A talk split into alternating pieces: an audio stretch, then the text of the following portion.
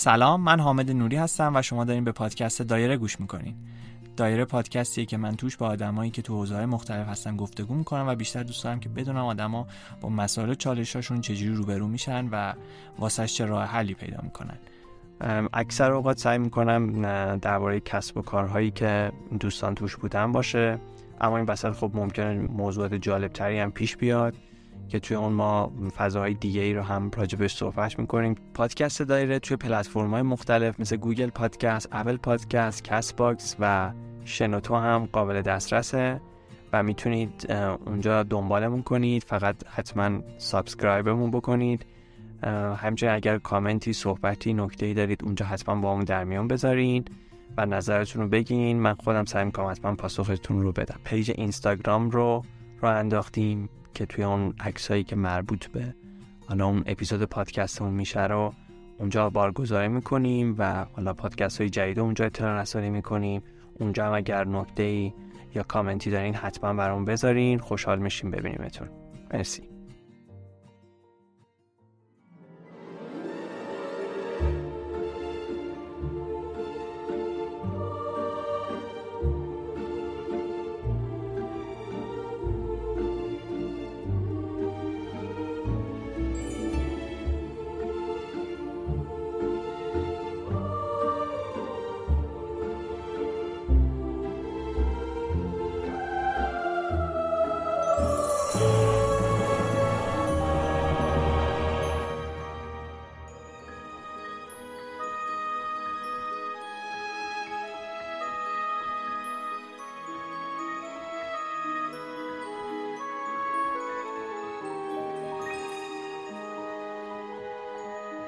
سلام آقای مهدی خواه مرسی که دعوتمون رو پذیرفتین اومدین. طبق روالی که داریم معمولا من ترجیح میدم که مهمونامون خودشون خودشون معرفی کوتاهی داشته باشن تا بعد بریم سراغ اصل مطلب. منم سلام عرض می‌کنم. خدمت شما و همه شنوندگان عزیزمون. من علی مهدی خواه هستم متولد 5 مهر 1348 فکر می‌کنم یه شمای کوچیکی اگر از دوران کودکی تا دانشگاه بگم شاید توی بحث های بعدمون مفید باشه. آره حتما. من توی خانواده سیاسی به دنیا اومدم و به خاطر همین شاید تا پیروزی انقلاب یکی دو سال بیشتر حضور پدر رو درک نکردم و بیشتر توی این فاصله شاید مادرم مربی من بودن و از ایشون خیلی من چیزی یاد گرفتم و توی طول زندگیم خیلی برای من اثرگذار بوده خصوصا صبوری ایشون انرژی خوبی که داشتن و گرم نگه داشتن خانواده کمک می‌کرد که ما خیلی فقدان پدر رو احساس نکنیم. سال چهارم دبستان بودم که در واقع انقلاب پیروز شد و مراحل تحصیلی من جلو اومد. حالا همین داستان باعث شده بود که من چند بار توی مثلا دبستان و راهنمایی مدرسه عوض بکنم که اینا خب طبیعتا روی درس ما تاثیر داشت. توی دبیرستان سال دوم دبیرستان که تموم شد یه پسرمویی داشتم که خیلی خیلی به من نزدیک بود و ارتباط عاطفی زیادی بین ما بود. مفقود الاثر شد و حال و هوای من تو اون سال اصلا کلا عوض شد و از سال سوم دبیرستان خودم راهی جبهه شدم و به خاطر همین تا پایان سال چهارم که دیگه جنگ تموم شد تو این دو سال آخر خیلی به لحاظ درسی عقب افتاده بودم از هم کلاس های خودم و بعد از پایان جنگ فکر کردم که خب حالا الان مسئولیت ما شاید بیشتر درس خوندن و تو این حوزه کار کردن باشه و یه, یه سال بپرسم. یه سال شخصی. البته اینجا شخصی نه اومدیم که راجع به این چیزا صحبت کنیم. چرا رفتی اصلا جپه مثلا؟ چرا باید تو این سن کم این همه خطر بکنم؟ من نوعی مثلا. که بعد به قول شما از درس هم عقب بیفتم. اجباری هم که خب نبوده. یه احساس مسئولیتی من داشتم خصوصا اینکه همونجوری که گفتم ما یه خانواده سیاسی بودیم. فکر می‌کردم که شاید توی جنگ هم ما باید پیشگام باشیم. و بعد بقیه بچه های مردم بخوان حضور داشته باشن. حتی یه چیز جالب حالا چون این سوال کردین بهتون میگم یک اعزام من مصادف شده بود با تولد خواهرم. و ما یه دونه خواهر داریم سه تا برادر هستیم. و خب توی اون زمانی که مثلا مادر من تازه فارغ شده بود و شرایط شرایط طبیعی نیست شبه نیاز به نیرو داشت و شاید خانواده هم به نوعی با رفتن من مخالف بودن می‌گفتن حداقل یه چند زمان بگذره از این بله. داستان. ولی من رفتم البته با یه فاصله کوتاهی مجروح شدم و برگشتم ولی به حال این حس خیلی توی من قوی بود. به خاطر همین فکر کنم من توی جبهه بودم که قطنامه 598 اعلام شد و جنگ تموم شد. بله. که اون زمان برادر کوچیکترم هم که تازه مثلا 40 50 روز بود اومده بود. جبهه هم اونجا با من بود توی لشکر 17 علی ابن ابی طالب ما بودیم و دیگه جنگ تموم شد و برگشتیم. درسته. اوکی از این موضوع بگذاریم ممنون از پاسخ خیلی سریحتون از دانشگاه بگین یعنی اون دبیرستان که اونقدر سخت بود براتون بابت اینکه خب خیلی فرصت نداشتین. چجوری شد رفتین دانشگاه؟ یه چیز جالبه که بهتون بگم چون بعدم به دردمون می‌خوره توی کارها. خب این دو سال اخیری که حالا گفتم درسام ضعیف بود شاید ضعیف ترین درسام هم زبانم. بود هیچ علاقه به زبان انگلیسی نداشتم. و بعد توی در واقع برای کنکور من شاید روزی 14 ساعت درس میخوندم که جبران کنم. اون عقب افتاده یه درس یه استادی داشتیم دکتر شمایی دیوید پیرا که فکر می‌کنم هنوز در قید حیاتن. و یکی از معلمینی بودن که ازشون واقعا درسای زیادی گرفتم غیر از درس زبان.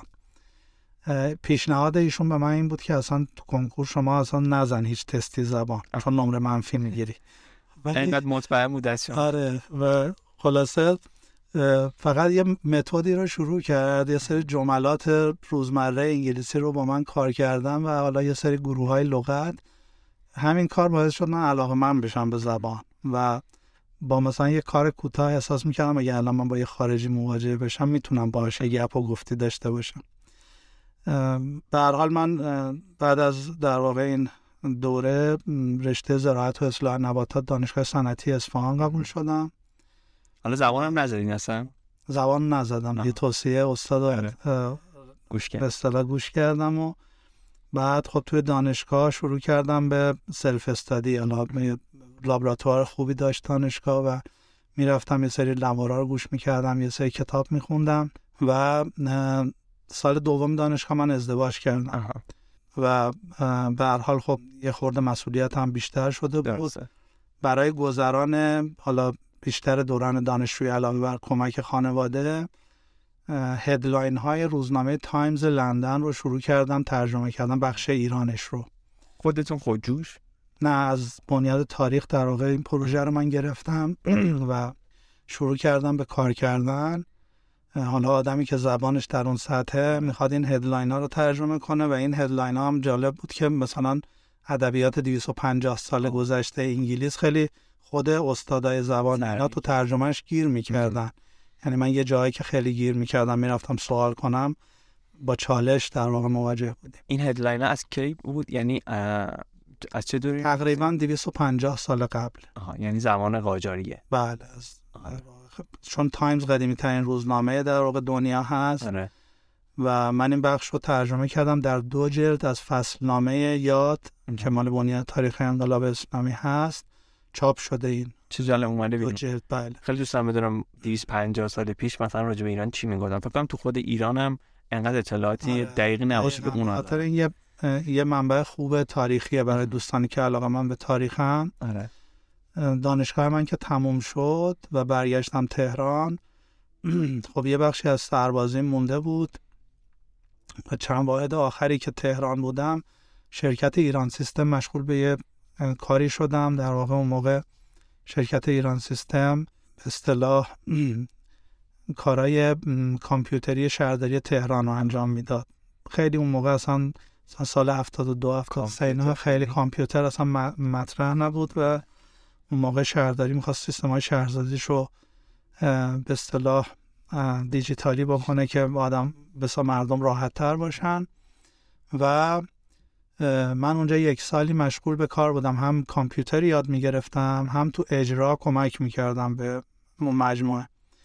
و بعد از در واقع اتمام این یک سال و تموم شدن درسم چون یه بخشی از سربازی مونده بود در واقع رفتم برای دوره سربازی نیرو هوایی و حالا اون موقع دیگه امادم تقریبا پسر. سه سالش بود. بله چون من سال تقریبا سوم دانشگاه بودم که پسرم به دنیا اومد.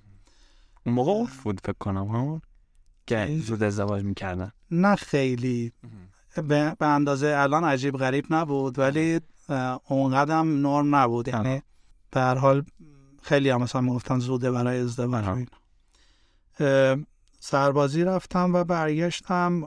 در دوره سربازیم.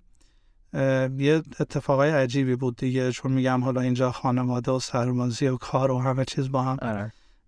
در واقع مخلوط شده بود. من شاید مثلا پنج صبح با سرویس های نیرو هوایی از خونه می‌رفتم پادگان بعد از آموزش این. چون توی دوره خدمتم دژبانی نیرو هوایی توی خیابون پیروزی بودم. ساعت دو سه از اونجا با سرویس ها می‌رفتم کرج. من چند تا گلخونه اجاره کرده بودم توی مشکین آباد کرج. و می‌رفتم اونجا چون به حال امکانات مالیم خیلی زیاد نبود. باید یه بخشی از کارها رو خودمون انجام می‌دادیم. من و یکی از دوستان که اونم از دانشگاه صنعتی اصفهان با من. هم اومده بود. در راسته رشته خودت. بله. آره. گلخونه های اجاره کردیم و شروع کرده بودیم به تولید خیار گلخونه ای شاید جزو اولین نفرایی بودیم که خیار گلخونه ای تولید کردیم. منتها گلخونه ها سنتی بود و خیلی در واقع آسیب های زیادی ما خوردیم. توی یه سرمایه خیلی شدیدی که شاید مثلا توی 20 سال گذشته از اون موقع آره. 20 سابقه بود در یه شب ما کل محصولمون از بین رفت. حالا اینو برای جوانایی که کارهای جدید شروع می‌کنن و باید آماده یه سری خطرات و شکست ها باشن. اونجا کار می‌کردم شب دوباره می‌رفتم کرج و برمیگشتم خونه مثلا ده و یازده شب می‌رسیدم خونه. بعضی وقتا قاشق غذا توی دهنم بود خوابم می‌برد یعنی انقدر خسته می‌شدم. و این در واقع روند ادامه داشت. امادم این شما خیلی شما رو اون سالا ندید. آره دقیقا چون حالا من با اماد چون از همون موقع من همزمان توی دانشگاه رشته تکواندورم خیلی جدی دنبال می‌کردم و جدا؟ آره اماد با من باشگاه می اومد یعنی یه جورایی با من هم هم بود. با هم ورزش می‌رفتیم با هم در واقع بیرون می‌رفتیم و بعدا هم که حالا یه جورایی همکارم شد توی مقطعی از دورانی که بود حالا می‌رسیم بهش. خیلی رفیق بودیم با هم. خیلی جام چون ما خیلی اختلاف سنمون کمه. خیلی جا به ما میگن شما برادرین با هم. آره. آره بعد به اصطلاح دوره سربازی هم تمام شد و این کار کشاورزی رو ادامه می‌دادم. یه جایی به این نتیجه رسیدم که باید یه سری امکانات و زیرساختهای اولیه آماده باشه تا کار کشاورزی انجام بشه. به خاطر همین کار گلخونه رو متوقف کردم. آیدی خوب داشت یر به یر شدیم تقریبا. چون ما بلافاصله خب دوباره کشتمون رو انجام دادیم و سعی کردیم کارمون رو پیش ببریم. ولی خب با اون شرایطی که من داشتم خیلی نمی‌تونست پاسخگو باشه. یه قراردادی با سازمان پارک های تهران بستم و شروع کردیم به تولید یه سری نهال چنار برای تهران و حالا خیلی از مثلا نهالای چناری که مال سال مثلا هفتاد و هشت هفتاد و نو هشتاد تو این دو سه سال هست خلاصه کار شما دست گلای آره، این کار رو انجام می‌دادیم و بعد یه مقداری این فضای کشاورزی خب کنار کارهای دیگه هم بود. اینجا دیگه زبان رو خیلی جدی می‌دیدم برای کارام و بعد از اون پروژه موفقی که انجام دادین؟ پروژه حالا خیلی شاید موفق نبود ولی زبان خب خیلی جدی نیازش رو احساس می‌کردم. سه سال من نان استاب رفتم مؤسسه کیش هر روز. که یاد بگیریم که زبانم کامل بشه. بله و تا ادوانس و اف سی در واقع زبان رو توی اونجا خوندم. زبانم خیلی خوب شده بود و بعد یه تیم ترجمه ما آوردیم برای بنیاد تاریخ که کل اون هدلاین هایی که من ترجمه کردم بخش های در واقع گزارشات و اخبارش رو به صورت کامل ترجمه کنم. که الان فکر می‌کنم 22 سه شماره از فصلنامه یاد چاپ شده و الان رسیده به زمان زمانی که رضا شاه در واقع شده شاه ایران. آه یعنی از اون زمان همینجوری بله. تا رسیده بله و باید ادامه داره تا برسه به پیروزی انقلاب دیگه. حالا این متنی که ما داریم. بله این مجله یاد کلا این کارو می‌کنه. یکم راجبش میگی؟ مجله یاد به اصطلاح یه فصلنامه تاریخیه. آها.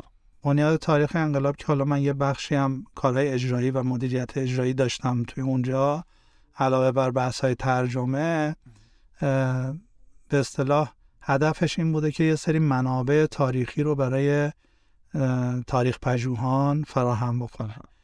به زودی سایت خوبی هم داره که بالا میاد و آره، با نام یاداشنا در واقع این سایت بالا میاد و حالا منابع رو در اختیار می‌ذاره. در واقع اون تحلیل و نگارش و اینا با مورخین. ما خیلی کار تحلیلی اونجا انجام نمیدیم. خب تو این زمان من علاوه بر کشاورزی می‌دیدم که تو بخش های مدیریت و اینها یه مقدار در واقع کمبود شاید دانش و علم مدیریت رو دارم. با توصیه چند تا از دوستان رفتم سازمان مدیریت صنعتی و دوره های مدیریت اجرایی که بعدم تبدیل شد به MBA و بعد از MBA هم خب من DBA گرفتم. چه سالی بود بوده؟ این تقریبا سال دوره هایی که سازمان می‌رفتم حدودا سالای مثلا بعد از الان دقیق یادم نیست قبل از فوق لیسانس هم بود یا بعد از فوق لیسانس ولی قبل از فوق لیسانس هم بود فکر می‌کنم. کارشناسی ارشد من رفتم زراعت دانشگاه علوم تحقیقات تهران که اون موقع دیگه زبان هم تموم شده بود و خیلی زبان همه جا کمکم کرد بعد از این داستان. دوره های مدیریت اونجا رو در واقع میگذروندم و بعد از دانشگاه هم بود. این دوره ها بعد از دانشگاه. یه کلاسی من می‌رفتم علاوه بر حالا این دوره های مدیریت یه تک درس بود به نام اصول و فنون مذاکره که مرحوم دکتر هیدری که به عنوان پدر مذاکره ایران مشهور هست. خدا رحمتشون کنه. خدا علاوه بر استادی مذاکره استاد اخلاق هم بود و استاد خیلی از راه های زندگی و من ازشون خیلی یاد گرفتم. این دوره رو با ایشون گذروندم. مهندس مدیریت صنعتی بود. بله دقیقا. و خیلی ایشون تاکید موکد داشت که مذاکره های با مترجم چه اتفاقاتی رو برای ما رقم می‌زنه و چه صدماتی داره قراردادهایی که علم درست زبانی و در واقع واجه های درست نیست روش چه خسارت های بزرگی زده به کشور. و از اونجا یه تیکی برای من خورد که چجوری میشه اینو جبران کرد. پوشش.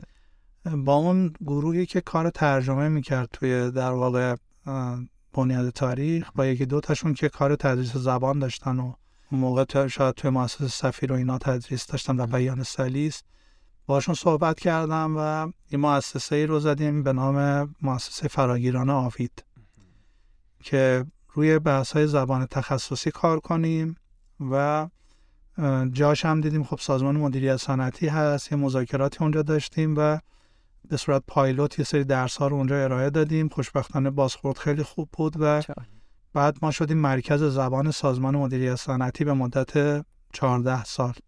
تا سال 1400 در واقع و خب ولی... خیلی از بفهم ببخشید. خیلی جالب بود. یعنی خودتون رفتین کلاس ها نقطه خلا رو پیدا کردین از میان صحبت های استاد و با توجه به پتانسیل هایی که داشتین گفتم خب من می‌تونم این رو پوشش بدم و اومدید و دقیقا همونطورم شد. دقیقا. چیز جالبی بود برای من. این نکته کسب و کاری رو من گرفته حالا آره خب واقعا جاش هم چون اگه شما به عنوان مؤسسه ناشناس می‌خواستی فعالیت کنی خیلی باور نداشتن این موضوع. سازمان مدیریت صنعتی بستری بود که به شرکت های بزرگ میشناختنش بهش اعتماد می‌کردن و خدا رو شکر ما فیدبک های خیلی خوبی داشتیم و با شرکت های خیلی بزرگ در کشور ما کار کردیم. از خیلی هاشون تقدیرنامه داریم از شرکت های مثل همراه اول مپنا نمی‌دونم سازمان گسترش خیلی جاها حالا. یعنی به مدیرانشون زبان درس می‌دادی؟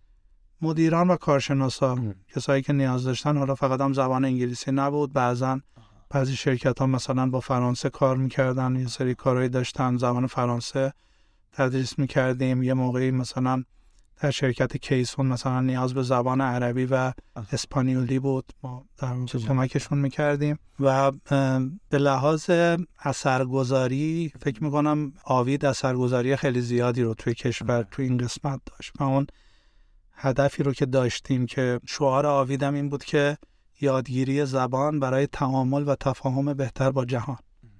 و فکر می‌کردیم اگر یک سطح در واقع زبان مدیران رو ارتقا بدیم یه قدم به جهانی شدن نزدیک شدیم. داره و خب تو این راستا موفق بودیم تا زمانی که ترامپ از برجام خارج شد و خب خیلی ارتباط با کشورهای دیگه کمرنگ شد. به لحاظ ملی شرکت تا تحت فشار قرار گرفتن. بلا فاصله بعدش هم کرونا اومد و یه جورایی کار ما رو خیلی تحت شعا قرار داد. من آوید رو متوقف کردم و منتها برای اینکه این تجربه از بین نره چون تجربه خیلی غنی بود و نیازهای سازمانی و مدیریتی و بازرگانی مثلا ما با اتاق بازرگانی تهران بحث بازرگان ها رو پوشش می‌دادیم. با خیلی از شرکت های نفت و گاز و پتروشیمی کار می‌کردیم. توی حوزه های مختلف مثلا تو حوزه بانکداری واقعا خب کسی روی زبان بانکداری کار نکرده بود. و هر کدوم از اینا برای ما هزینه هنگفتی داشت که استادا تو اون زمینه ترین بشن تخصصی تو اون زمینه نه تخصص داشته باشن بفهمن اون مفاهیم آره. و بتونن تعامل برقرار کنن با مخاطبین. یه تجربه خیلی ارزشمندی پشت آوید قرار گرفته بود. الان من با انجمن منابع انسانی ایران در واقع یه دپارتمان زبانی اونجا تشکیل دادیم و اگر نیازی باشه برای سازمان و شرکت ها از طریق انجمن در واقع این کار رو انجام میدیم که این تجربه از بین نره. من انقدر کارام متعدده و زیاده که شاید یکی از دلایلی که موفق نبودم یعنی اینو می‌خوام بگم الان که شنوندگان شما مخصوصا دوستانی که جوانتر هستن بدونن الان خب خیلی از در واقع رهبران دنیا توصیهشون اینه که شما روی یک کاری باید متمرکز آره. بشی تا به موفقیت بالا برسی. می‌خوام این در واقع بد آموزی نباشه. گفته های من که چند تا کار داشتن و اینها در واقع چیز خوبیه. ولی آره. به هر حال یه خوردم جنبه شخصیتی و روحیم اینجوری که مثلا هر جا فکر می‌کردم یه باری رو زمینه من باید برش دارم. و این خب توی زندگی هم یه جورایی صدمه به هم زده. یعنی یه جاهایی مثلا از جیبم خرج می‌کردم که یه پروژه‌ای بره جلو یه کاری انجام بشه و خب همیشه این جواب نمیده. این موردی که فرمودین خیلی من بهش برخوردم. چالش خیلی حداقل اطراف ما خیلی مصطلحه حالا وقتی ام بی اون مثلا اونایی که ام بی می‌خونن خیلی بازار کاری که می‌خوان واردش بشن خیلی متعدد می‌تونه باشه خیلی گسترده است از بحث مالی بگیرین تا بحث های نمی‌دونم منابع انسانی و خیلی چیزای دیگه. اینکه طرف جنرالیست باشه یا تخصص باشه همیشه یه چالشی بود. ما حتی تو دانشگاه هم راجبش صحبت می‌کردیم و مثلا کارگاه دور همین اینکه مثلا واقعا کدومش خوبه و کدومش ما باید بریم. و اون چیزی که حداقل من از همه اینا یاد گرفتم حالا شما اصلاح بکنید یا نظر خودتون رو بگین. اینکه لزوما نمی‌تونیم بگیم کسی که مثلا generalist بده یا اون کسی که مثلا تخصص رفته روی یه field ممکنه بد باشه یا خوب باشه. خیلی برمیگرده به شخصیت طرف و ما تو خیلی از position ها شاید اون فرد generalist رو نیاز داریم تا یه فردی که متخصصه. لزوما نمی‌تونیم مثلا انگ خوب و بد به اینا بذاریم. حالا نمی‌دونم تجربه شما چی بوده؟ برای من یک بودی کار کردن کار نمی‌کنه. یعنی انگار مثلا آره. اذیت همه یه جا نمی‌تونم بشینم. خب آره. ولی نمی‌خوام می‌خوام اینو بگم که این نه چیز خوبیه نه بدی. یعنی نمی‌خوام این بد آموزی داشته باشه. ولی دقیقا اینجوری که گفتین به تیپ شخصیتی و روحیه افراد واقع خیلی برمیگرده. و اینکه کارآفرینا خیلی اینجوریه. یعنی کارآفرینا یه جا نمی‌تونن بند بشن. معمولا مثلا هر جا در واقع فضایی رو می‌بینن یه فرصتی رو می‌بینن می‌خوان وارد اون بشن و یه کاری بکنن. نه. من دیروز یه مطلب خوندم از آقای بیل گیتس که حالا الان خب سنشون خیلی بالا رفته دیگه و جزو هنوز پولدارترین افراد هستن برگشته گفته بود که حالا دقیقا جملهش رو نگم ولی با یه حسرتی این که کاش انقدر من روی کارم وقت نمیذاشتم و یکم بیشتر زندگی می‌کردم. حرفایی که حالا با هم زدیم شاید من یاد اون انداخت که خیلی هم آدم اگه بخواد تک بودی باشه و تمرکز بکنه روی تخصص خاصی و تمام حالا ابعاد دیگرش رو اگم تعطیل بکنه یا خیلی مثلا کم رنگ تر بکنه مخصوصا حالا اون بحث زندگی کردن در کنار خانواده بودن نمی‌دونم لذت بردن با دوستان بودن من مسافرت رفتن یه چیزایی که به خود زندگی کردن خود فرد برمیگرده رو بخواد خیلی بهش بها نده یه جایی ممکنه اون زمانی که حالا ایشون پولدار در این فرد بوده خیلی تاثیرگذاری خیلی زیادی داشته توی خیلی بحثا. و خیلی جاها رسیده. حتی اگه اون فردم باشی ممکنه یه موقع به یه نقطه ای برسی که بگی مثلا کاش مثلا چه می‌دونم با بچه هم بیشتر بودم نمی‌دونم کاش مسافرت بیشترم کاش با همسرم مثلا بیشتر وقت میگذروندم. به اون نقطه برسی و خیلی بر من جای تحمل جای فکر داشت این صحبته. حالا نه اگه شما راجبشون نظری دارید بگین. اگر نه من خودم این جمله یادم افتاد و دوست داشتم راجبش بگم. نکته خیلی درستیه. یعنی من خودم احساس می‌کنم این احساس رو دارم گاهی با خودم که یه جاهایی در واقع شاید از خانواده کم گذاشتم. با بچه ها اونقدر که باید نبود همونجوری که باید نبودم. با اینکه در یه مقطعی از زندگی که حالا شرایط بهتر بوده اوضاع مالی بهتر بوده خب طبیعتا فرصت های بهتری بوده برای سفرهای خوب تفریح های خوب اینها. ولی توی یه مقطعی شاید واقعا هم امکان مالی من خیلی تحت تاثیر قرار گرفت هم فشارهای روحی و عصبی که روم بود و هم کارهایی که باید می‌کردم که جبران کنم اون خسارت ها رو. این باعث این دقیقا لطمه شد و فکر می‌کنم که به حال یه ضربه ای رو اینجا خانواده از طرف من متحمل شده و خودم هم اون حسرت رو دارم که چون بچه ها خیلی زود بزرگ میشن. و من چون زودم ازدواج کردم آره. بچه هم خب الان بزرگن. واقعا آدم نمی‌فهمه که چجوری بزرگ شدن. و این شاید بیشترین حسرتی باشه که کاشکی من بیشتر وقت میذاشتم بیشتر بچه وقتی کوچیکتن یعنی اون چیزشون سختره ها. یعنی هرچی بزرگتر میشن شاید اون موقع یعنی چی بگم؟ شاید بهتر بوده که اون دوران سخت و خیلی تو ذهنتون نبود البته نمی‌تونم شوخی می‌کنم من که بچه نداشتم. نه ولی چون تجربه هایی داشتن از خوب زندگی کردن برای افرادی که اینجوری میشن بعد شکست ها خیلی سنگین تر میشه. به هر حال من فضایی حالا داشتم که در واقع موضوعات کشاورزی رو ما جمع کردیم بردیم توی در واقع تاکستان یک مزرعه من زدم با همون دوستم که با هم کار گلخونه که یعنی در کارهامون معمولا با هم مشترک بودیم و فکر کردم که اونجا شاید چون ما یه تیکه زمین های کوچیک کوچیکی در سمت مثلا چارباغ کردان و اینها گرفته بودیم کار می‌کردیم.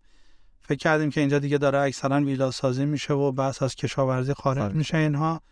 جمع کردیم که اونجا یه کاسه مزرعه باشه که بتونیم بهتر کار کنیم و روی بحث تیشو کالچر در واقع کار جدی داشتیم انجام می‌دادیم که یک در واقع قراردادی هم با وزارت کشاورزی داشتیم برای انجام کارهای آزمایشگاهی رو اونجا تجهیز کردیم. خیلی سعی کردیم یه کار علمی و, و نیاز کشور باز. یعنی ما چندین میلیون پایه گیاهی نیاز داشتیم که چون یه لایه پایین ایران در خیلی از قسمت های ایران یه لایه آهکی هست آره. که وقتی درخت های می‌رسن به اون دیگه باردهیشون از بین میره.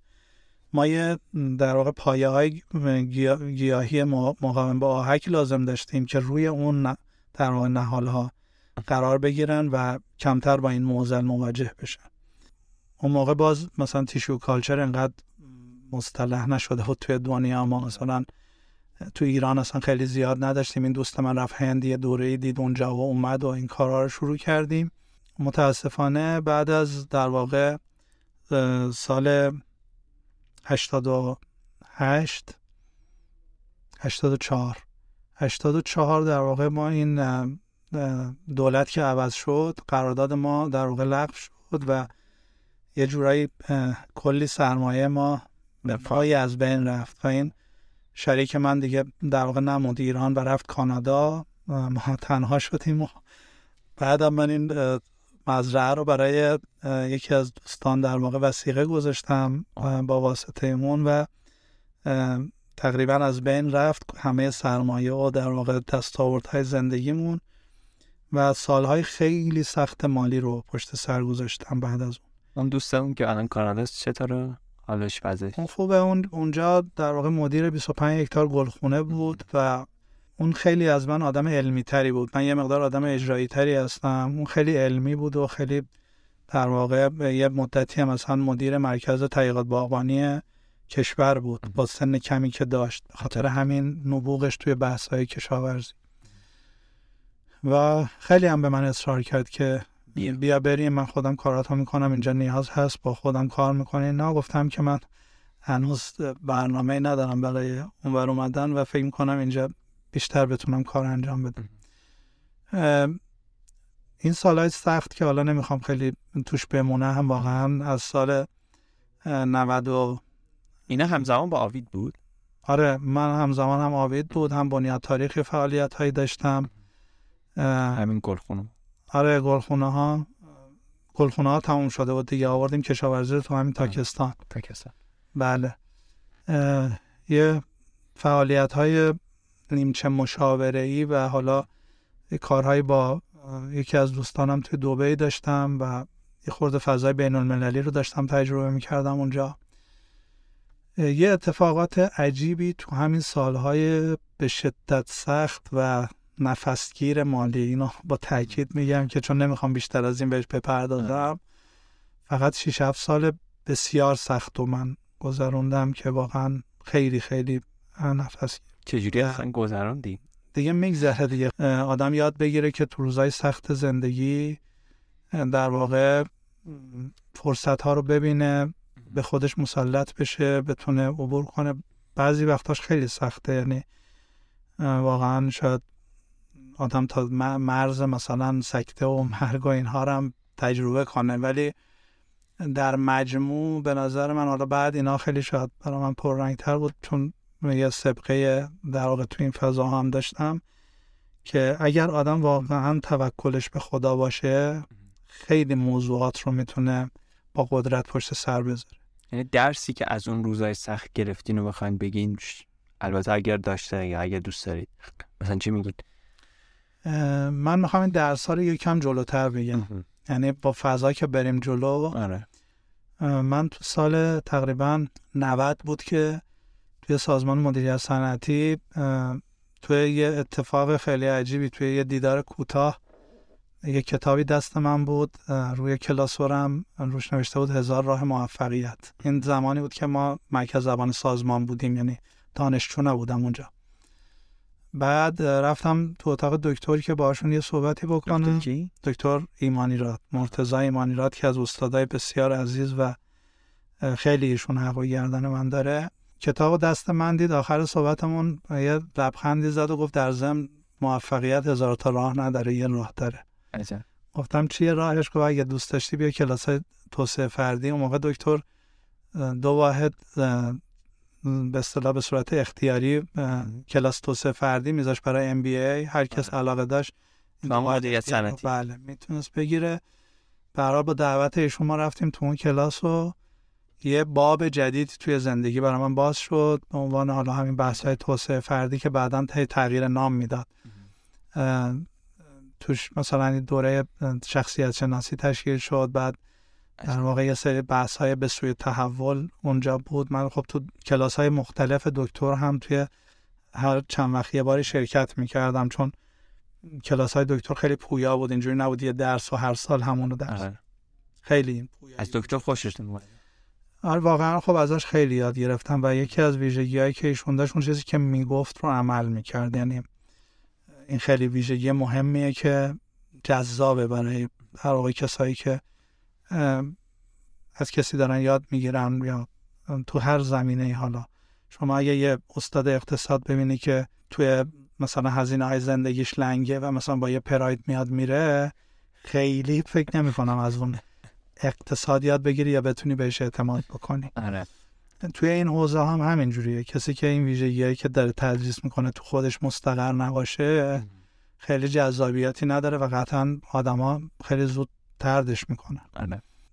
یه اتفاق دیگه ای که افتاد همراه با ایشون سال 97 یه دوره لیدرشپ بود در سنگاپور که ما به اتفاق ایشون و چند تا دیگه از دوستان اون موقع اسم مجموعه خردگاه بود. الان ماورا هست.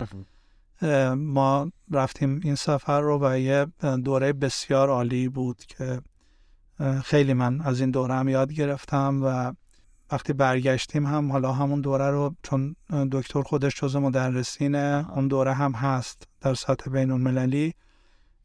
اون دوره رو کاستومایز کرد با شرایط ایران و فرهنگ ایران. به اصطلاح فرهنگ خیلی غنی که ما داریم از بزرگانی مثل مولانا و حالا دیگر اساتیدی که مفاخر شعرهایی که ما الان داریم رو شعرها عرفا به حال ما یه گنجینه بزرگی داریم که بیرونی ها از اینا استفاده خوبی بردن. خودمون در حد مثلا شعر بخونیم لذت ببریم باش هست آره. اینها یه جورایی اومد توی فضای زندگی. و تا جایی که در واقع ما یه دوره بود برای مدرسین دکتر یه دوره گذاشت که یه سری آدم بتونن این دوره ها رو تدریس کنن. یه جمع بسیار خوبی بود که اون دوره رو در واقع با دکتر گذروندم که دیگه بعد از اون کرونا شد و دیگه دوره ها همه مجازی بود. اتفاقی که افتاد حالا این روند رو دارم میگم که این برسم به اونجایی که امروز هستم آره. توش. یک جلساتی داشت ماورا ماهانه به عنوان جلسات ماهانه تحول بود. که بچههایی که این دوره ها رو گذرونده بودن می اومدن و یه بحثی مطرح می شد تو اون جلسه. یه شب مهمان اون جلسه خانم ساناز صدوقی بود که ایشون از کوچهای بین المللی هست به کانادا زندگی می‌کنه. از مدل کارگاه ایشون و نوع حضورش و اینا من خیلی خوشم اومد و خیلی برام جالب بود اون جلسه. بعد از یه مدت کوتاهی ماورای دوره رو اعلام کرد با عنوان تحول از مدیر به مربی با در واقع ساناز صدوقی که من اصلا نمی‌دونستم کوچینگ چیه اون موقع و فقط به خاطر حضور ایشون رفتم ثبت نام کردم و اونجا با کوچینگ آشنا شدم. اصلا و نوع بودن کوچینگ که حالا از خود کوچینگ مهمتر هست. کوچینگ خیلی راجبش صحبت شده و ما این برانور شنیدیم. شاید ما بیشتر شنوندگانمون کمتر. حالا که تا اینجا اومدیم راجب کوچینگ هم اگر به همون بگین خیلی خوب میشه. اینکه مثلا واقعا بعضی ها استفاده مثلا خیلی زرد میبیننش اما خب شاید واقعا چیزی داره یا نه. واقعا چیزی توش چیز نمی‌دونم. هر چیزی که به قول شما شفاف بدون هیچ شیل پیله ای هستش رو به اون بگین. من خیلی دوست دارم که بقیه هم راجبش بشنون.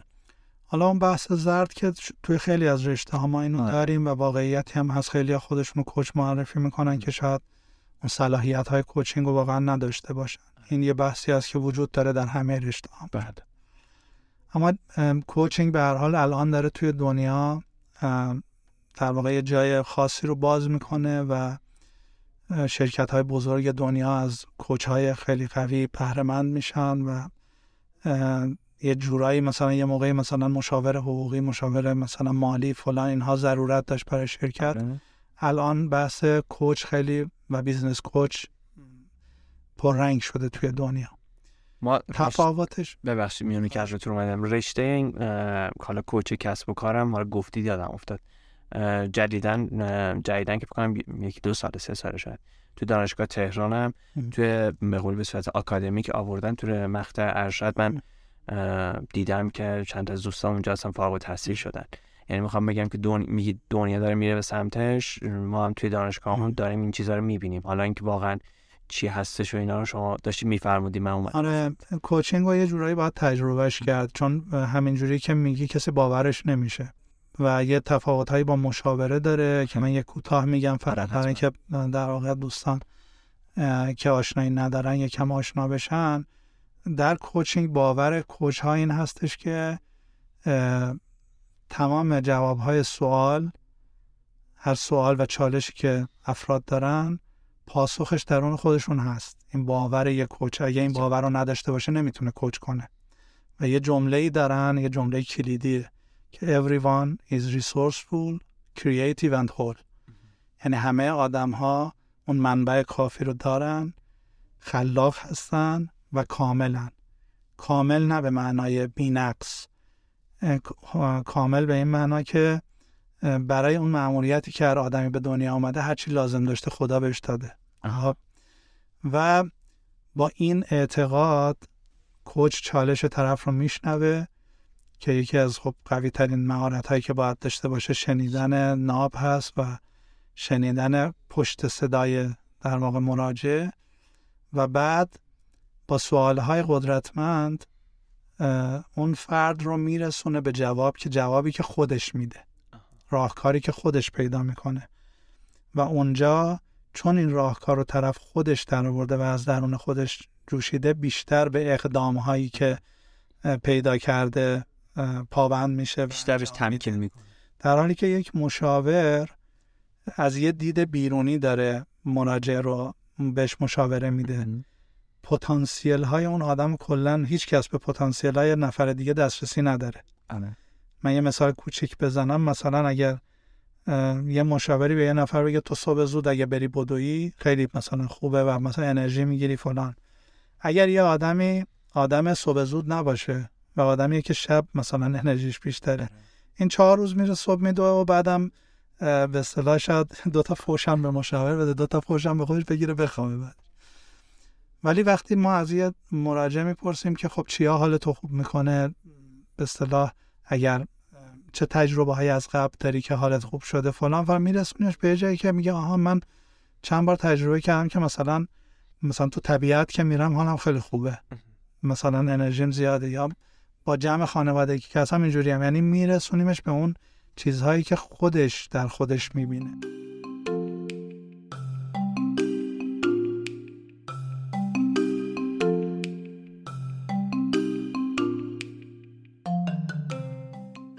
کوچینگ الان یک فدراسیون بین المللی داره ICF که در واقع اون مدارک بین المللی کوچینگ رو داره میده و افرادی که خب از اونجا مدرک رو می‌گیرن افراد معتبرتری هن به نسبت جاهایی که ادعا می‌کنن.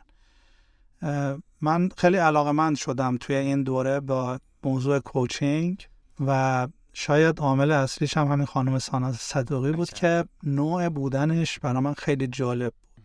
نوع بودن که میگید شاید ما بدونیم ولی یعنی چی نوع بودن؟ ببینین یه موقعی من خیلی زور می‌زنم که خوب گوش کنم به یه نفر. یه موقع اینقدر تمرین کردم و گوش کردم که گوش کردن نوع بودن منه یعنی اتوماتیک وار خوب گوش می‌کنم هر کسی مثلا یه کسی تو خیابون از من یه سوالی می‌کنه نمی‌دونم پسرم با من صحبت می‌کنه همکارم با من صحبت می‌کنه. به همه خوب گوش می‌کنم این میشه نوع بودن من. ولی یه جایی من نه توی یه جلسه هم یا یه مثلا سمیناری الان برام مهمه خیلی زور می‌زنم که ذهنم نره گوش کنم. حالا یه سری ویژگی ها داره کوچینگ مثلا قضاوت نکردن. مثلا خود رو محق ندونستن. با پیشورز وارد جلسه نشدن و خیلی چیزهای دیگه که حالا فرصت اینجا نیست بگیم. این طرز تفکر کوچینگ رو من توی نوع بودن ایشون می‌دیدم. یعنی همه کلاماش اثرگذار بود. ارتباطش با بچه ها ارتباط بسیار موثری بود. و خیلی جالب بود یکی از چیزایشون که توی کلاس های مختلف داشت. هر کلاس رو با یه جمله شروع می‌کرد. آره. که اون جمله رو وقتی توش عمیق می‌شدی و می آوردی توی زندگیت اتوماتیک وار یه بخشی از کوچینگ رو یاد گرفته بودی. و اینا برای من خیلی جذاب بود. بعد دوره پیشرفته رو شرکت کردم با همیشون و اسم دوره چی بود؟ فرمودی؟ تحول از مدیر به مربی. تو اینجا ادعا نمی‌شد که ما کوچینگ یاد میدیم. این می‌خواست بگه که مدیرها اگر کوچینگ رو بدونن ارتباط بهتری با همکاراشون و حالا مشتریاشون با عوامل دیگه می‌تونن داشته باشن. آره، یه چیزایی داد که مزه مزه کنید. دقیقا دقیقا. و بعد خب تو دوره های بعدی ایشون من توی چند تا دوره به عنوان در واقع یاور دوره و دستیار ایشون بودم. یه باشگاه coaching ی اونجا تشکیل شد که بچه که این دوره رو میگذروندن باز مثلا چند وقت یه بار یه فضایی رو یه موضوع جدیدی رو تجربه می‌کردن. و بعد من با موضوع business coaching در واقع چون استوریای آقای مسیح جوادی رو که در واقع دنبال مدیر IBC هستن دنبال می‌کردم. یه جایی در واقع دوره ای رو گذاشته بودن با عنوان در واقع business coach های بین المللی. بله. یه دوره بین المللی بود که من شرکت کردم خیلی دوره فشرده ای بود. تقریبا 6 7 ماه طول کشید. پروژه هنوز تمام نشده البته ولی درس ها تموم شده. خیلی دوره خوبی بود. به لحاظ های مختلفی برای من یه دریچه های جدیدی رو باز کرد و از دل اون ما یه گروهی تشکیل دادیم به عنوان تیم business coaching سوم شخص. third person business coaching team. که افراد بسیار قوی و خوبی توی این گروه هستن. از بچه های همون دوره بله. خودتون رفت ما چون کد یک بودیم در این دوره و به هر حال یکی از دستاوردهای خوب این دوره برای من این تیمی بود که ما با هم تشکیل دادیم. کیا میان؟ اومدن یعنی توی اون دوره از چه جنس آدمایی؟ همه جور آدم هستن. یعنی از شما افراد من به شما بگم خانهداری که حالا یه کسب و کاره مثلا از تو خونه یه کاری انجام میدن تا مثلا پزشک ما داشتیم معلم زبان داشتیم نمی‌دونم آرایشگر داشتیم. همه جور آدم رستوران در داشت رستوراندار داشتیم دقیقا. آره. آدمی که مثلا مدیر مالی هست جایی آدمی که خب اینا کوچینگ چه به هست. می‌خوره؟ اینا بحث business coaching رو که دارن یعنی علاقه‌مند شدن مثل من که خیلی چیزها رو گذروندم. الان آره. به, به coaching و business coaching علاقه‌مند شدن. اینها هم در واقع افرادی هستن که این رو یک صنعت جدیدی تو دنیا دیدن و می‌خوان تو این حوزه حرفه‌ای بشن و کار کنن. کمک- اکثرشون اینجوری بعضی ها هم مثل همون بحث مدیر در نق- نقش coach می‌خوان این رو برای سازمان و شرکت خودشون یاد. بگیرن و تو سازمان خودشون پیاده کنن. این نوع افراد هم هستن توی اون دور. این دوره خب چه کمکی بهشون کرد یا می‌کنه؟ مثلا اون آقای پزشکی به عنوان مثال یا اون آقای خانم آرایشگر. این coaching رو ببینین اون آقای آرایشگری که هست چون آدم برندی هست خب خیلی این صنف می‌شناسن شما توی مثلا بحث business coaching niche market داریم دیگه. آره. مثلا niche market اون آدم آرایشگاه ها هست. آها. و اصلا این business coaching برای در واقع SME ها خوب هست و کسب و کارهای کوچیک. گرفتم. بنابراین ایشون میاد چون تو اون حوزه میشناسنش خودش هم در واقع حالا تو اون حوزه دستی بر آتش داشته میاد برای اون در واقع مجموعه ها چالش هاشون رو در میارن. حالا برای هر business ی که شما فکر کنین اه، چالش های کسب و کار در میاد. ما بهش میگیم health check یه جلسه میریم که در واقع آرزه یابی اگه بخوایم حالا فارسی بگیم خیلی هم اصطلاح انگلیسی به کار نبریم. وقتی اینها در میاد با خود مدیران و حالا دستن در کارهای شرکت و بعد با همون سوالهای قدرتمند به اصطلاح خیلی اصلا با بوم کسب و کار آشنا نیستن. اون بوم کسب و کارشون رو براشون در میاریم. بعد جاهایی که گیر هستن رو با خودشون پیدا می‌کنیم. بعد از خودشون کمک می‌گیریم با اون سوالا که چه راهکارهایی دارن برای حل این چالش ها آره. و این کمک می‌کنه بهشون که بتونن مسیرشون رو اصلاح کنن. مثلا طرف میگه ما چون پول نداریم تبلیغ نمی‌کنیم. بعد گیر کارش تو تبلیغات تو معرفی خودشه. اینها در واقع راهکارهایی براشون پیدا میشه که چقدر این حیاتیه و مثلا باید رو این موضوع جدی باشن. یا بخش مالی شفاف و درستی ندارن و وقتی بخش مالی میلنگه خب خیلی مشکل پیدا می‌کنه هر سازمان و شرکتی. بنابراین این مسیری هست که حالا business coaching میره. من حالا داستانی که براتون بگم که برای خودم جالب بود و همه این چالش هایی که داشتم اون دوران سختی که به شما گفتم و حالا جاهای مختلفی که رفته بودم.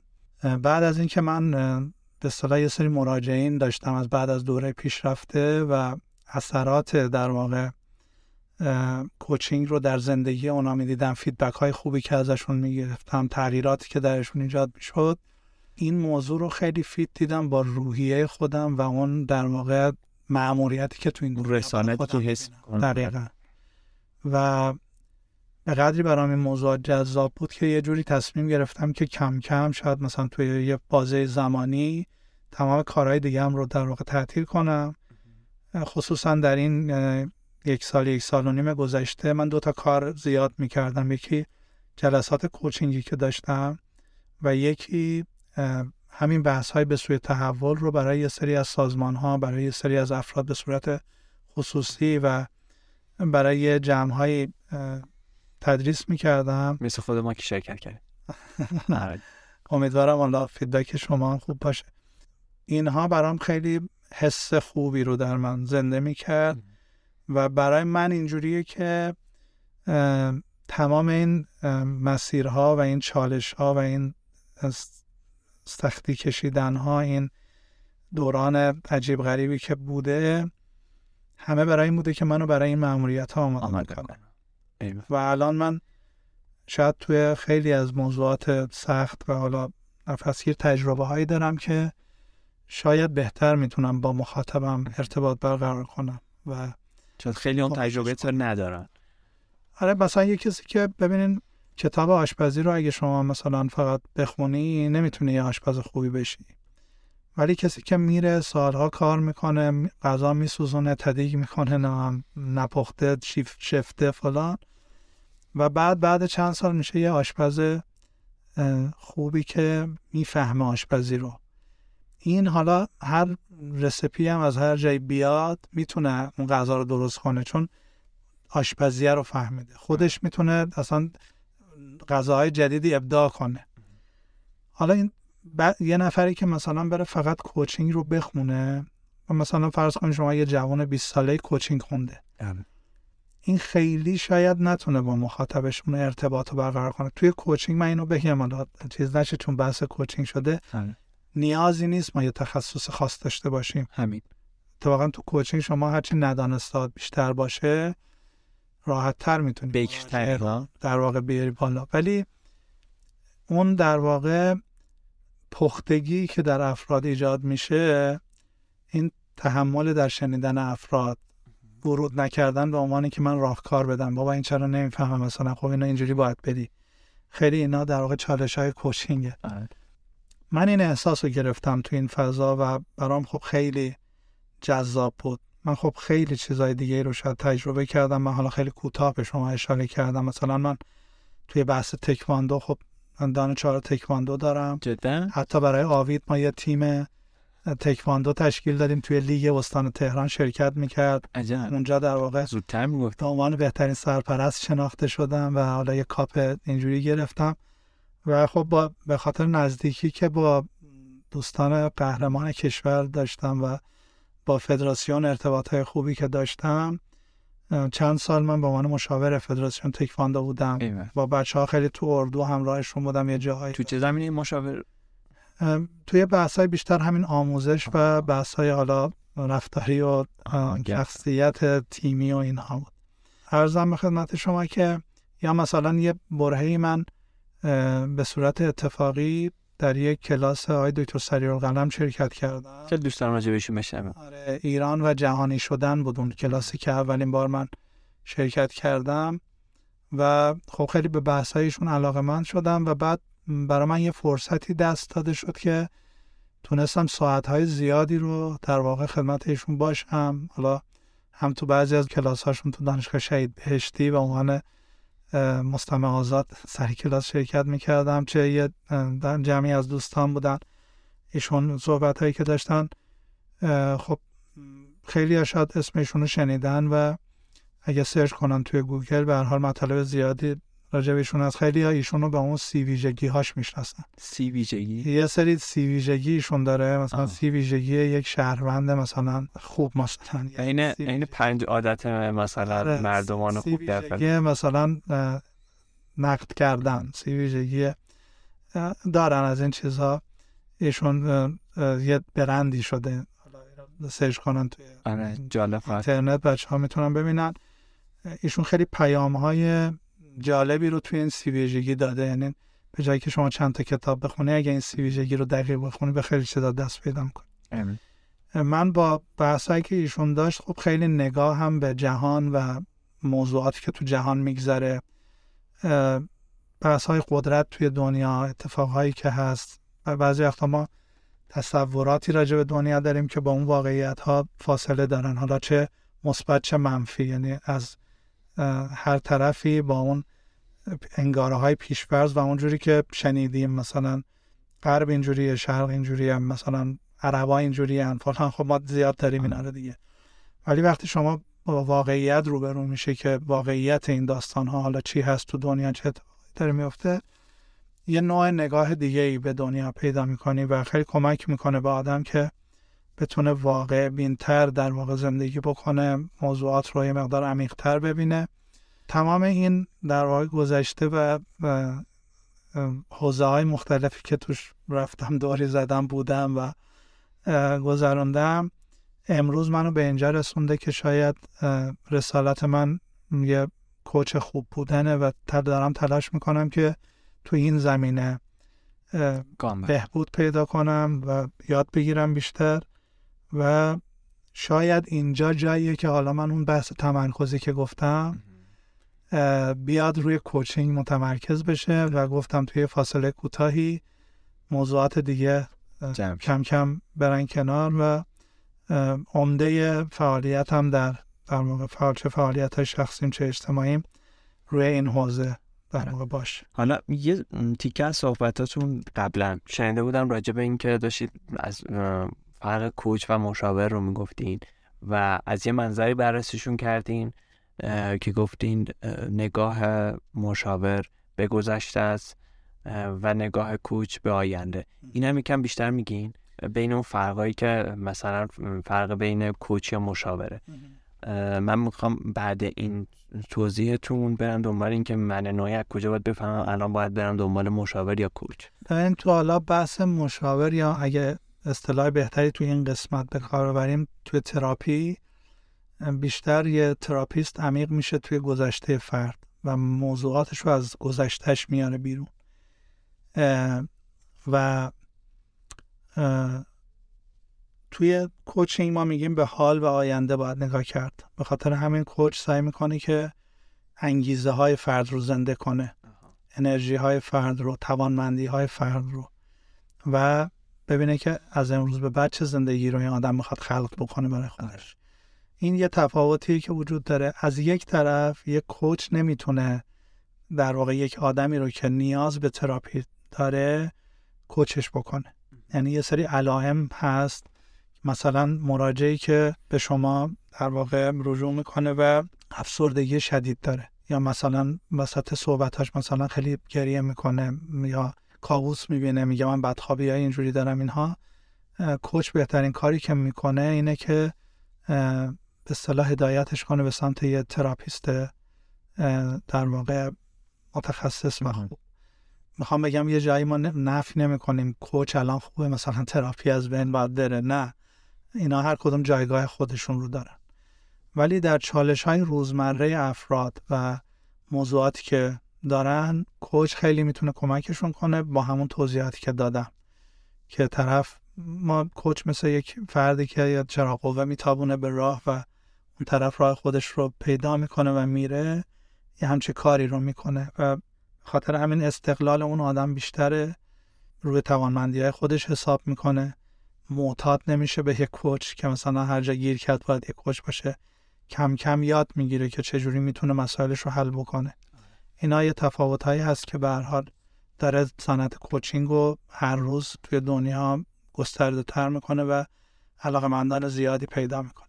راجع به این داشتین صحبت می‌کردین تو ذهنم افتاد که ما راجع به اینکه کوچ توی چه زمینه هایی هست یعنی اینکه یه شنیدی میگن کوچ فردی کوچ کسب و کار کوچ زندگی کوچ نمی‌دونم چی چی.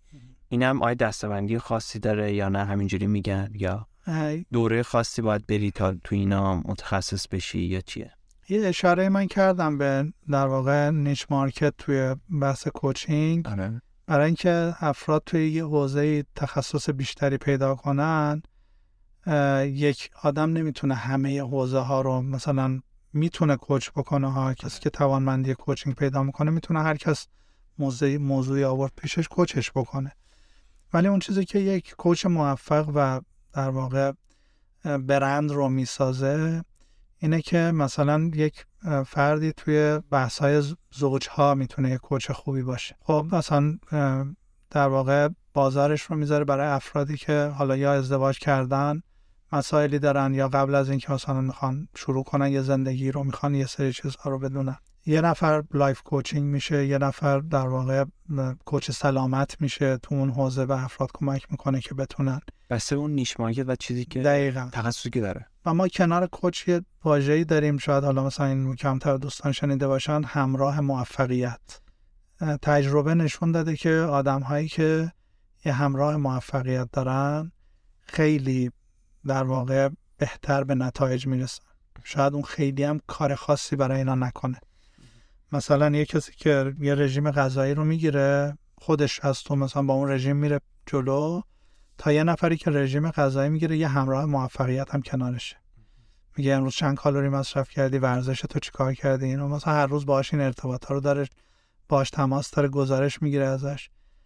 نشون داده شده توی تجربه که خیلی فاصله لاغر شدن مثلا این فردی که همراه موفقیت داره کوتاهتره از اون فرد دوم. اینو من خیلی جاها تو بحث مثلا درس خوندن و کنکور شنیدم بحث پشتیبانه که همراهیت می‌کنه. دقیق. یا توی باشگاه رفتن مثلا یه همپا داری هی میاد باهات مربی اونجا چیزش می‌کنه. اونا اونجا دیدم و دقیقا این حالا توی همه حوزه مثلا توی business هم همینجوره. اگه مدیرهای حالا coach یا همراه موفقیت داشته باشن اقدام هایی که خودشون در آوردن حالا این اقدامات توسط کوچ پیگیری میشه. این اقدامو چیکار کردی؟ اگه بگه انجام ندادم مثلا میگه چی مانع این شد؟ دوباره از خودش کمک می‌گیره ها. مثلا طرف به این می‌رسه که تنبلی باعث شده یا مثلا نه. یه کار فورسی براش پیش اومده بوده مثلا یه هفته نمی‌تونسته به شرکت برسه. ولی وقتی اون همراه هست طرف نمی‌تونه همینجوری در واقع از زیر بار مسئولیت شونه خالی کنه. آره. و اون انضباط فردی در طرف مستقر میشه. بنابراین فکر می‌کنم که شاید این یکی از ویژگی های دیگه که می‌تونه نقش کش رو در زندگی و در کار پررنگ بکنه این موضوع همراه موفقیت هست توی این زمین. اینم کارش رو یه کوچ انجام میده؟ یعنی جز وظایف کوچ؟ کوچ معمولا اینا رو توی توافقهای با مراجعش کوچ اینا رو روشن می‌کنه. یه موقعی طرف به اقدام می‌رسه من نیازی ندارم که تو کاری برام بکنی. یه موقع خودش در واقع کوچ ازش سوال می‌کنه. من می‌تونم کمکی بهت بکنم تو این مسیر. و یعنی خودش بشه همراه موفقیت دقیقا می‌تونه خودش بشه. ممکنه کسی رو معرفی بکنه. یعنی یه آدمی هست مثلا ممکنه تو کوچینگ خیلی سرش شلوغ باشه نتونه این کارو بکنه. دستیارهایی داشته باشه که بتونن در نقش همراه موفقیت این کار رو بکنن. یا ممکنه اصلا طرف یه همراه موفقیت خودش انتخاب بکنه. مثلا طرف میگه من همسرم همراه موفقیتم. دوست نزدیکم همراه موفقیتم اون وظایفی که داره با اون در میون می‌ذاره اقدامش رو اون تا رسیدن انجام اون اقدام ها اینو همراهیش می‌کنه. یه نکته ای رو تو ذهنم مشغول کرد. اون صحبت دکتر سریع قلم بود. وقتی این کتاب رو ازتون دید گفت دکتر ایمانی راد. دکتر ببخشید ایمانی راد. اون کتاب رو ازتون دید بعد گفتش که موفقیت یک راه داره. اون یک راه چی بود؟ بهتون گفت اون کلاس ها یا اگه بخواید بهتون بگین؟ ببین راه این موضوع حالا ایشون به من گفت بیا ما رفتیم دیگه تا الان موندیم دیگه در این استان. اما راه این در واقع مسیر همون بحثی که ما حالا با عنوان به سوی تحول مطرحش می‌کنیم. که به سوی تحول باز اونجایی که گفتین نوع بودن چیه؟ یکی یک از نوع بودنه. بحثایی که اونجا مطرح بله و دو تا در واقع بیس داره این بحث ها یکیش بحث اینه که شما به اصطلاح روی بودن کار می‌کنه به جای شدن. یعنی هر کسی باید به خودش دسترسی داشته باشه و این مسیر کمک می‌کنه که ما هر چیز بیشتر به خودمون دسترسی پیدا کنیم و بتونیم قایت خودمون بشیم. و موضوع بعدیش اینه که ما زندگی رو تجربه کنیم. با پدیده ها مواجه بشیم. مثال همون کتاب آشپزی که به شما زدم. ما خیلی از موضوعات رو فقط می‌خونیم یا میشنویم. ولی تجربهش نکردیم تو تجربه چیز دیگه است. بیس این بحث ها این هست و حالا تو این تجربه کردم من چجوری باشم که بدون پیشفرض و بدون فهم همیشه از قبل یه پدیده ای رو تجربهش کنم. یعنی مثلا ما گاهی بحث نژادی داریم خب؟ مثلا با یه عرب مواجه میشیم ممکنه یه پیشفرزی توی ذهن ما باشه. آره. با یک کسی از افغانستان مثلا مواجه میشیم یه پیشفرزی داریم. ولی اگر من یاد گرفتم که انسانها رو انسان ببینم و بدون این پیشفرز وارد بشم بعد می‌بینم این آدم چیا داره؟ ممکنه یه چیزایی داشته باشه و من انقدر ازش یاد بگیرم که تعجب انگیز باشه. حالا تو همه پدیده ها شما این مثال رو بستش بده. وقتی که من یاد بگیرم همون جمله هایی که می‌گفتم که تو این کلاس های کوچینگ بود و برای من خیلی جالب بود که اون چیزی که من فکر می‌کنم واقعیت و قطعیت داره واقعا قطعی نیست. ما خیلی وقتا با زندگی به صورت قطعیت مواجه میشیم. وقتی من با قطعیت مواجه بشم کلی فضای امکان و فرصت هایی که برام هست و از دست میدم. ولی وقتی که حرفهای بقیه هم شنیدم و گفتم ممکنه اونها هم درست میگن. یعنی فیکس نکردم ذهنم رو این که نه فقط اینی که من میگم درست من یه مثال براتون بزنم. جای شما خالی ما چند شب پیش تو کویر بودیم و می‌خواستیم طلوع آفتاب رو ببینیم. همه منتظر بودن و هی می‌گفتن چرا آفتاب بالا نمیاد؟ چرا خورشید بالا نمیاد؟ چقدر دیر شد. بعد من گفتم خورشید بالا نمیاد. هیچ وقت بالا نمیاد. این ماییم که داریم میچرخیم. کره زمینه که داریم میچرخیم یه دفعه همه جا خوردن تو فکر رفتن. یعنی پیشفرض این بود که خورشید میاد بالا دیگه برای هممون هم اینجوریه. تا بهش آگاه نشیم. حالا این یه شاید پدیده ای باشه که یه خورده ملموستره. ما تو خیلی از اعتقاداتمون تو خیلی از بحثایی که برامون یه چیز قطعی هست. تو ذهنمون مثلا شما از هر پدر و مادری بشنوی میگه که من می‌خوام بچه‌مو خوب تربیت کنم. آره. تو مثلا چجوری تربیت شدی که می‌خوای بچه تو تربیت کنی و تربیت چی هست؟ توی این فضا شاید ما یاد می‌گیریم که ما تنها کاری که می‌تونیم برای بچه هامون بکنیم اینه که بهشون عشق بدیم و واقعی دوستشون داشته باشیم و فضا رو برای رشدشون فراهم کنیم. اون خودش مسیر رو چون همه مخلوقات خدا برای این جهان خدا تجهیزشون کرده فرستاده دیگه. ولی ما می‌خوایم بقیه این ما فکر کنن. اون کاری که ما می‌خوایم ما انجام بدن. اون چیزی که من میگم درسته درسته. و اینا خیلی موضوعات و مسائل خب دوستشون داری پیچیده ای دقیقا. فکر می‌کنیم که دوست داشتن اینه که اونجوری که ما زندگی می‌کنیم اونا هم زندگی اونجوری که ما فکر می‌کنیم اونا فکر کنن. در حالی که اگر یه مقدار خودمون رو در واقع ورزش بدیم و ماساژ بدیم ذهنمون و خودمون رو یاد بگیریم بعد می‌بینیم که نه آدم ها می‌تونن از مسیرهای مختلفی به جای خیلی خوبی برسن. وقتی اولین بار با این جمله روبرو شدم یکم قبلا فکر بهتون گفتم سخت بود برام. راجع به این که بخوام حداقل راجع به اطرافیان خودم این موضوع رو حل و فصلش کنم اطرافیان نزدیک خودم. و دوست داشتم که شاید یه جورایی عین خودم یا یه چیزی که من فکر می‌کنم درسته رو برد اما بعدم که حالا تو اون تحول شاید کار خودشو کرد دیدم که نه واقعا لزوما اینطور نیست و مخصوصا همین چیزی که گفتین تو بحث تربیت بچه ها بگیرین. تا حتی توی سطح کلان و تو بحث سیاست و اینا هم لزوما اون چیزی که یا اون راهی که ما می‌دونیم یا فکر می‌کنیم درسته ممکنه درست نباشه و اصلا شاید اون مسیرش جور دیگه یه نمی‌دونم. خیلی جمله سنگینی حالا دوست دارم شنونده هم بهش بیشتر فکر بکنن. شما هم خیلی دوست دارم بیشتر راجبش بگین که این طرز فکری که الان هست که شاید اگر همین یه موضوع کشورمون درست بشه از پایین تا بالا خیلی چیزا ممکنه حل بشه. نمی‌دونم با هم موافقید یا نه؟ دقیقا یعنی ارتباطات یک شکل دیگه ای می‌گیره. مثلا پدیده هجاب کسی مثل من که توی خانواده مذهبی بزرگ شده و خب مذهبیش سیاسی؟ من سیاسی مذهبی دیگه.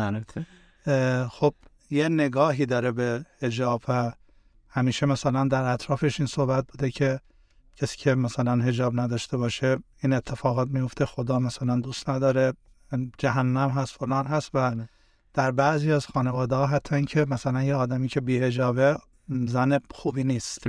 ولی وقتی شما میری دنیا رو می‌بینی مثلا من لبنان رفته بودم خب اونجا خیلی جالب بود برام. مثلا آدم های مسلمون و شیعه با مثلا یه خانم مسیحی بدون هجاب توی یه مغازه کار می‌کردن با هم دوست بودن. خیلی ارتباط های خوبی داشتن. خیلی شما زیاد می‌دیدی با هجاب ها و بی هجاب هایی که با هم خیلی در صلح و صفا. خیلی نزدیکن و با هم ارتباط های خوبی دارن. بعد کشورهای دیگر رو نگاه می‌کنی و می‌بینی که اینجور نیست که یک خانمی که بیهجابه مثلا این خانم بدیه. بعضی وقتا یک استاد دانشگاه بسیار آدم فرهیخته بسیار آدم با چارچوب های جالب و معلم خیلی خوب. بنابراین وقتی من میرم با پدیده اینجوری مواجه میشم اون انگاره های فیکس شده از تو ذهنم برداشته میشه. حالا با همون خانم هم و یا هر خانومی که مواجه میشم به عنوان یک انسان مواجه میشم و می‌بینم که اون چجوری برای من پدیدار میشه. چه چیزایی رو داره طرز فکرش چیه راجع به چی گفتگو می‌کنه. دقیقا. و اینجوری دیگه خوب و بد نمی‌کنم آدم ها رو. زشت و زیبا نمی‌کنم. همه انسان ها از نظر من یه طیف هستن. از خوبی ها و بدی ها حالا خوب و بدی هم نخوایم بگیم از به اصطلاح نقاط. قوت و نقاط ضعف. و ما می‌تونیم از هر پدیده ای از هر انسانی یاد. بگیریم. آدمی که اینجوری نگاه می‌کنه از یک پرنده هم می‌تونه یاد بگیره. از یک گربه هم یاد بگیره. از یک سگ هم یاد می‌گیره و وقتی ما در واقع نوع نگاهمون به دنیا نوع نگاه فیکس شده ای میشه دیگه در واقع نمی‌تونیم چیزهای خوب رو ببینیم. یعنی من به محض اینکه سگ رو فقط یه پدیده نجس تونستم دیگه زیبایی سگ رو نمی‌تونم ببینم. وفاداریش رو نمی‌تونم ببینم نمی‌دونم. خیلی ویژگی خوب داره سگ. دیگه. این چیزیه که تمرین می‌خواد و تا کسی تجربهش نکنه یادم شما اولین بار با من یه خورده در واقع چالشی برخورد کردی توی کلاس. برات خیلی عجیب بود این صحبت. و بهت گفتم برو تجربهش کن. برو ببین چجوریه اینا رو باید رفت زندگی کرد و تمرین می‌خواد. به خاطر همین حالا توی یه حال این یه دوره است با ماژولای مختلف در واقع موضوعات متفاوتی که وجود داره و یه نوع نگاه دیگه ای به زندگی بحث تحول. مثلا ما دو نوع نگاه داریم که یه نگاه از جایگاه کسیه که مسئولیت کارهاشو میپذیره. آره. یه نگاه آدمیه که در جایگاه قربانی قرار داره. یا آدمی که در جایگاه قربانی قرار داره خب این به اصطلاح قدرت نداره. همه چیز رو همه موضوعاتی که برای زندگیش پیش میاد گردن دیگران میندازه. مسئولیت هیچ چیز رو بر نمیداره. این نمی‌تونه رشد کنه نمی‌تونه از فرصت ها استفاده کنه. چون قربانی بودن رو می‌خواد زندگی کنه. و همه مثلا ترحم کنن بهش خودش رو محق کمک شدن هم می‌دونه. ولی آدمی که در جایگاه مسئولیت پذیریه هر اتفاقی هم مسئولیتش رو میپذیره. میگه من نقش داشتم تو این موضوع و بعد در صدد حلش و جبرانش برمیاد. این یه قدرت میده به طرف. یا مثلا زندگی که ما میگیم در زمین بازی یا در جایگاه تماشاچی. کسی که تو جایگاه زمین بازی بازی می‌کنه هر بازی براش تجربه است. یه پدیده جدیده یه اتفاق نوعیه و هر بار در بازی های مختلف تجربهش بیشتر میشه سعی می‌کنه از اونا بهتر استفاده کنه. ولی افرادی که تو جایگاه تماشاچی هستن مرتب فقط نقد می‌کنن تحلیل می‌کنن. حالا شوخیش رو بخوایم بگیم. طرف تو فوتبال مثلا نشسته تو جایگاه تماشاچی به رونالدو مثلا فوش میده که چرا اینجوری شوت زدی؟ خب خب این جایگاه تماشاچیه ولی زمین بازی و زمین زندگی اینجوری نیست. زمین زندگی باخت داره برد داره روز خوب داره روز بد داره. و آدم هایی که تو زمین بازی در رقص با زندگی هستن. و هر لحظه با اتفاقایی که میفته سعی می‌کنن که با اون بازی کنن و پیش برن و برای همین دیگه به اصطلاح هر روز آه و ناله و نفرین به زمین و آسمان و فلان و اینا نیست. کسی که مثلا میگه تو ایران نمیشه کار کرد این کلی فرصت رو برای خودش میبنده. ولی آدمی که تو زمین بازیه و در جایگاه مسئولیت پذیری زندگی می‌کنه اون فرصت ها رو تو ایران می‌بینه و اتفاقا میگه تو از بخشا هیچ جایی مثل ایران مثلا جواب اقتصادی شاید نده تو کار من نتونم موفق بشم. اینها نوعهای نگاهیه که یا مثلا ما یه نوع نگاهی داریم به سوی دیگران زندگی کردن یا به سوی خود زندگی کردن. در زندگی به سوی دیگران ما همش می‌خوایم تایید دیگران رو بگیریم. دیگران از اون تعریف کنن. و به خاطر همین بر اساس میل دیگران حرکت می‌کنیم و فرمان زندگی از دستمون خارج میشه. به خاطر همین شما خیلی از جوانها رو ببینین رشته ای که انتخاب کردن مورد تایید دیگران فقط. دقیقا. خودشون اونو دوست نداشتن. یا در حتی در ازدواجشون در نمی‌دونم انتخاب حتی نوع لباسشون تا یه سنینی خب؟ بنابراین آدمی که به سوی خوده نگاه می‌کنه انتخاب می‌کنه عمل می‌کنه مسئولیت انتخابش رو میپذیره. ما هر کاری می‌کنیم خوب در نمیاد. بالاخره یه کاری هم. ولی وقتی من خودم انتخاب کردم مسئولیتش رو میپذیرم که این تصمیم بوده که من گرفتم. اگه خوب شد لذتش رو می‌برم. بعدم شد یه تجربه ای کسب می‌کنم. اینها تفاوت یه زندگی تحولیه و یک زندگی در واقع معمول رو ما بهش میگیم اتوپایلوت یعنی ما خیلی از افراد در جامعه روی اتوپایلوت زندگی می‌کنن یک روز رو هفتاد سال تکرار می‌کنن. یعنی به اصطلاح حضور ندارن توی اون لحظه. زندگی رو زندگی نمی‌کنن دیگه. یعنی صبح پا میشه صبحونه می‌خوره مثلا این کارو می‌کنه میره سر کار تا از سر کار برمیگرده. حتی مسیر رفت آمدش به خونهش رو هم شاید یه تغییری نده. شمال میره مثلا میره سفر مثلا میگه من سفر رفتم ولی یه شمالی میره توی یه ویلایی میره تو همون ویلا همین کارهایی که تهران می‌کرد انجام میده دوباره برمیگرده. مثلا همون ویلا رو مثلا شعاع ده کیلومتریش رو بگی فلان جنگل رو دیدی فلان دریا رو دیدی فلان کار رو کردی. نکرد. بنابراین ما وقتی یاد بگیریم که زندگی رو زندگی کنیم هر روز برامون یه روز نوعه هر روز برامون یادگیری داره هر روز برامون رشد داره. و تو این زندگی ما نشاط داریم انرژی داریم و با عشق جلو میریم. اینم باز اینجوری نیست. مثلا من هیچ روزی دپرس نیستم یا مثلا اخلاقم همیشه خوبه. نه زندگی دیگه. ما یه اتفاق بدی میفته آدم.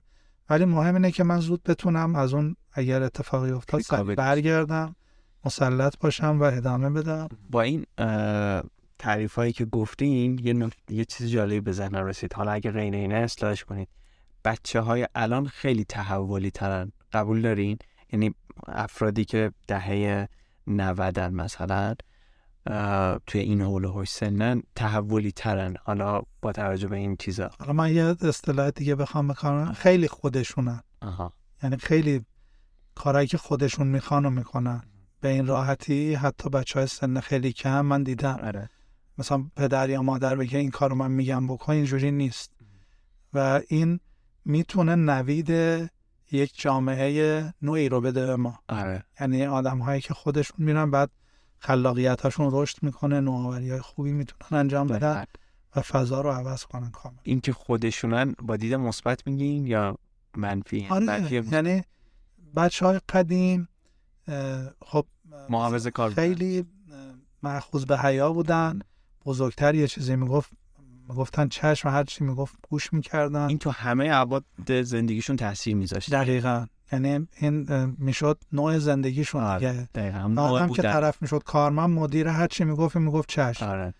یه کسی ازش یه چیزی می‌خواست می‌گفت باشه که اون مثلا خوشحال بشه آره. و شاید خیلی از این مثلا اتفاقایی که برای خود من افتاد یه جاهایی برای عدم توانایی در قدرت نگفتن من بود یه جاهایی برای اینکه شاید مثلا بقیه ازم ناراحت نشن همین تایید گرفتن از دیگران از اینا من تجربه ها رو سعی کردم بگیرم و بعضی تجربه ها خیلی گرون و سنگین در میاد. خیلی گرون در میاد. اینو گفتید یاد این افتادم ازتون بپرسم نقاط عطفی که توی زندگیتون داشتین. حالا می‌تونه مثبت باشه منفی باشه آدمی باشه اتفاقی باشه. بخوام ازتون بپرسم شما چی میگید؟ ببینید یکی از نقطه های عطف شاید زندگی من همون در واقع ارتباطی بود که با پسر داشتم و شهادتمون یه نقطه عطفی تو زندگی من بود. همیشه برای من از شمس و مولانا میگن مثلا یه جوری من میگم محمد شمس من بود و خیلی زود اومد و رفت و ولی یه تأثیر تأثیر خیلی عمیقی روی من داشت. بعد شاید در واقع دوران سربازی که بعد از جنگ در واقع بعد از دانشگاه رفتم باز یه نقطه بود که یه شرایطی در زندگی من در اون موقع بود و مجموعه عواملی که بود هم بسیار سنگین بود و هم به هر حال یه نقطه شکوفایی بود هم روزهای سختی که میگم فن می‌رفت از این قصه ها داشتم دیگه مثلا همین دوره های تحول با دکتر ایمان راد آشنایی با دکتر سری غنم نه هر کدوم چون یه فضای جدیدی رو برای من باز می‌کرد برای من می‌شد یه, یه دنیا یه نموده دیگه ای پیدا می‌کرد آره. ما توی تحولی اصطلاحی داریم میگیم که آدمی که این تغییرات درش ایجاد میشه دنیا عوض نمیشه ولی دنیای اون آدم عوض میشه. خب اینا برای من همیشه جذاب بوده.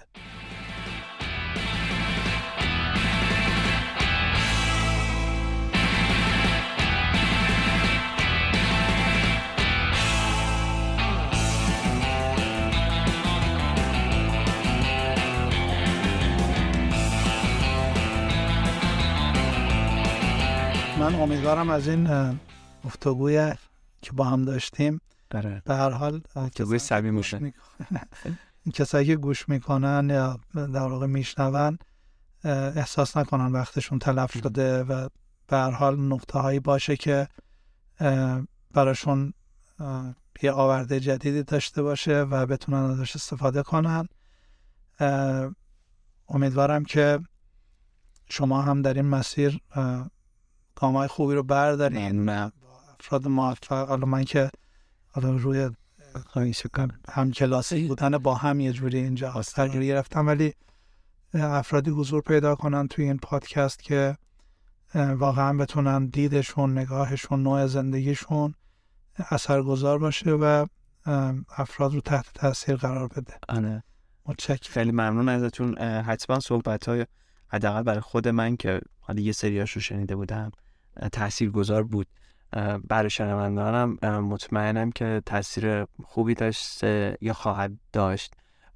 مطالبی که داشت رو حالا برن دنبال بکنن راجع به کانسپت تحول راجع دکتر سعید قرم راجع به حالا مواردی که راجع به صحبت شد.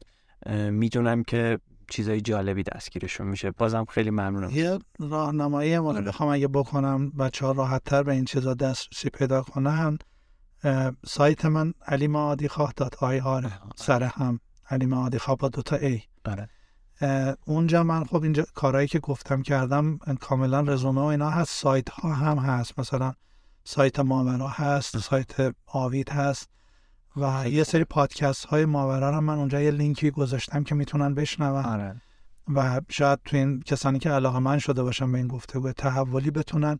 از اون پادکست ها هم استفاده دقیقا عالی بود. مرسی. من داشت یادم می‌رفت. نکته خوبی رو گفتین. حالا من سعی می‌کنم توی کپشنم بذارم که اونجا راحتتر تو دسترس باشه. بازم تشکر ازتون. امیدوارم موفق باشین. ممنون از شما. وقتتون بخیر. خواهش